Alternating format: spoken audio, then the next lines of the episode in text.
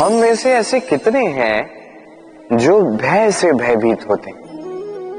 कोई भी बड़ा कार्य करने से पूर्व थोड़े असंतुलित होते हैं।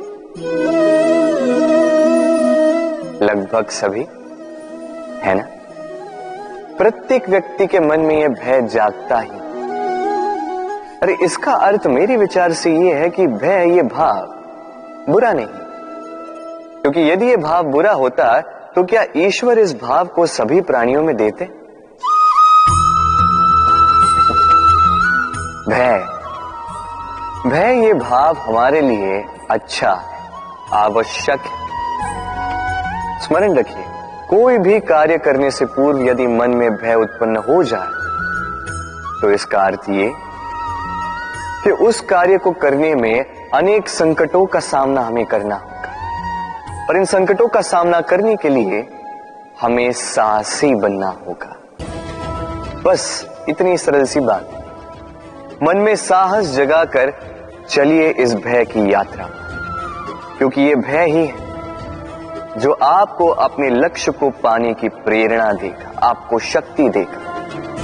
तो इस भय से भयभीत मत होइएगा। इस भय को साधी और मेरे साथ प्रेम से कही।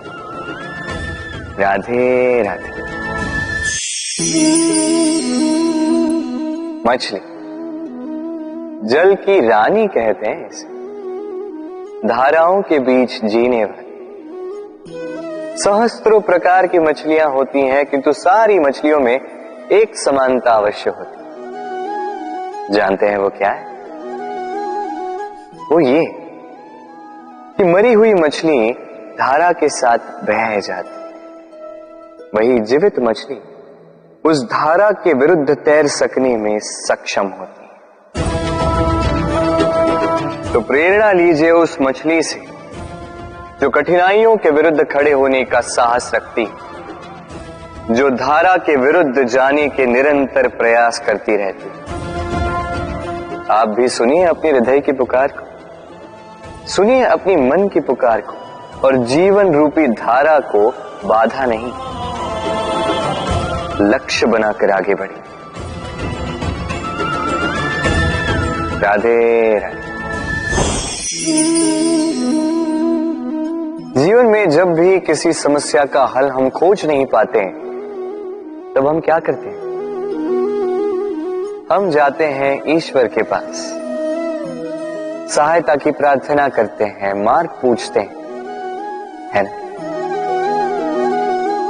किंतु क्या कभी आपने ये सोचा है कि किसी पत्थर को ईश्वर की मूर्ति बनने के लिए भी कितना परिश्रम करना पड़ता है? कितनी बार हथौड़ों की मार सहनी पड़ती है, छैनी के घाव सहने पड़ते हैं, तब जाकर हमारे समक्ष वो भगवान के रूप में प्रकट होता है। तो जीवन में ऐसी छोटी छोटी बातें ईश्वर से मांगने में अपना समय नष्ट ना करें। प्रयास कीजिए, पुरुषार्थ कीजिए, संघर्ष कीजिए, सब मिलेगा। उसे एक महत्वपूर्ण बात स्मरण रखिएगा। बिना परिश्रम के कोई भी महान नहीं बनता। भगवान की मूर्ति भी नहीं।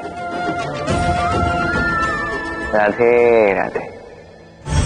तितली आकाश में सैर करती सुंदर फूलों का रस स्वादन करती उन्मुक्त घूमती किंतु इस पर भी संकट कम नहीं। जैसे कि पतंग, जंतु, ये इसे अपना आहार बना लेते इनसे इसे सावधान रहना पड़ता है। सत्य तो ये कि तितलियाँ अधिक सुरक्षित तब होती हैं, जब इनके पंख निकले हुए नहीं होते। जब वो अपने खोल में होती जब ना किसी की दृष्टि उन पर पड़ती है, ना किसी शत्रु को उसकी घात लगती किंतु तब ये बंद होती अविचल निश्चय होती ये संसार देखने के लिए, इस सुंदर आकाश पाने के लिए उसे अपनी सुरक्षा क्षेत्र से बाहर आना ही पड़ता और यही जीवन का नियम मनुष्यों के साथ भी यही होता है। यदि मनुष्य विश्राम और सुरक्षा इनके बंधन ना तोड़े तो वो जीवित तो रहे किंतु जीवन जी नहीं पाए क्योंकि तो यदि जीवन में कुछ बड़ा करना है, कुछ बड़ा पाना बड़ी ऊंचाइयों तक पहुँचना तो सर्वप्रथम आपको इस सुरक्षा क्षेत्र से बाहर आना ही होगा। इस आराम को त्यागना ही होगा। तब आपको सफलता मिलेगी। और तब आप इन तितलियों की भांति इस आकाश में सैर कर सकते हैं। राधे कितनी बार ऐसा होता है, आप कोई कार्य करने के लिए इसे किसी को सौंप देते हैं। अब वो व्यक्ति उस कार्य को पूर्ण नहीं कर पाता, अधूरा छोड़ देता है, या ठीक से नहीं कर पाता। अब इस परिस्थिति में होता क्या है?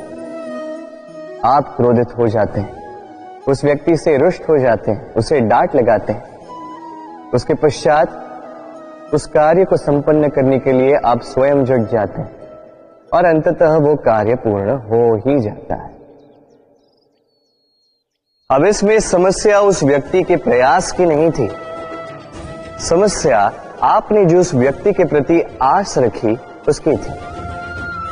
हम दूसरों के प्रति अपनी आस को प्रथम सीढ़ी बना लेते हैं और स्वयं पर विश्वास को अंतिम सहारा।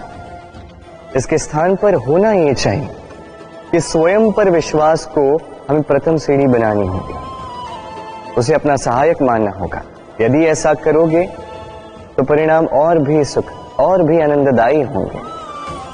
स्मरण रखिएगा, इस संसार में आपका सबसे बड़ा सहाय और कोई नहीं। इस संसार में आपका सबसे बड़ा तारणहार और कोई नहीं, स्वयं आप है। राधे राधे। मुझे अच्छे से स्मरण है। एक बार एक गैया वन से निकलकर हमारे घर चली आई। हमने बड़े प्रयास किए उसे पुनः भेजने के, किंतु वो नहीं लौटी मैंने मैया को देखा। मैया ने कहा, अच्छी ही तो बात है। ईश्वर का आशीर्वाद है जो गौ माता स्वयं चल के हमारे पास आई है। अब तो कान्हा और बलराम को और दूध पीने के लिए मिल जाएगा। कुछ माह तक वो गैया हमारे साथ रही। उसके पश्चात स्वयं ही एक दिन लौट गए नंद बाबा निराश हो गए। मैंने मैया को देखा। मैया ने कहा अच्छा ही तो है। अब गोबर उठाने का श्रम नहीं करना होगा। उस दिन मैंने जो सीखा, आज आप भी सीख लीजिए कि समस्या परिस्थिति में नहीं, मनस्थिति में होती है।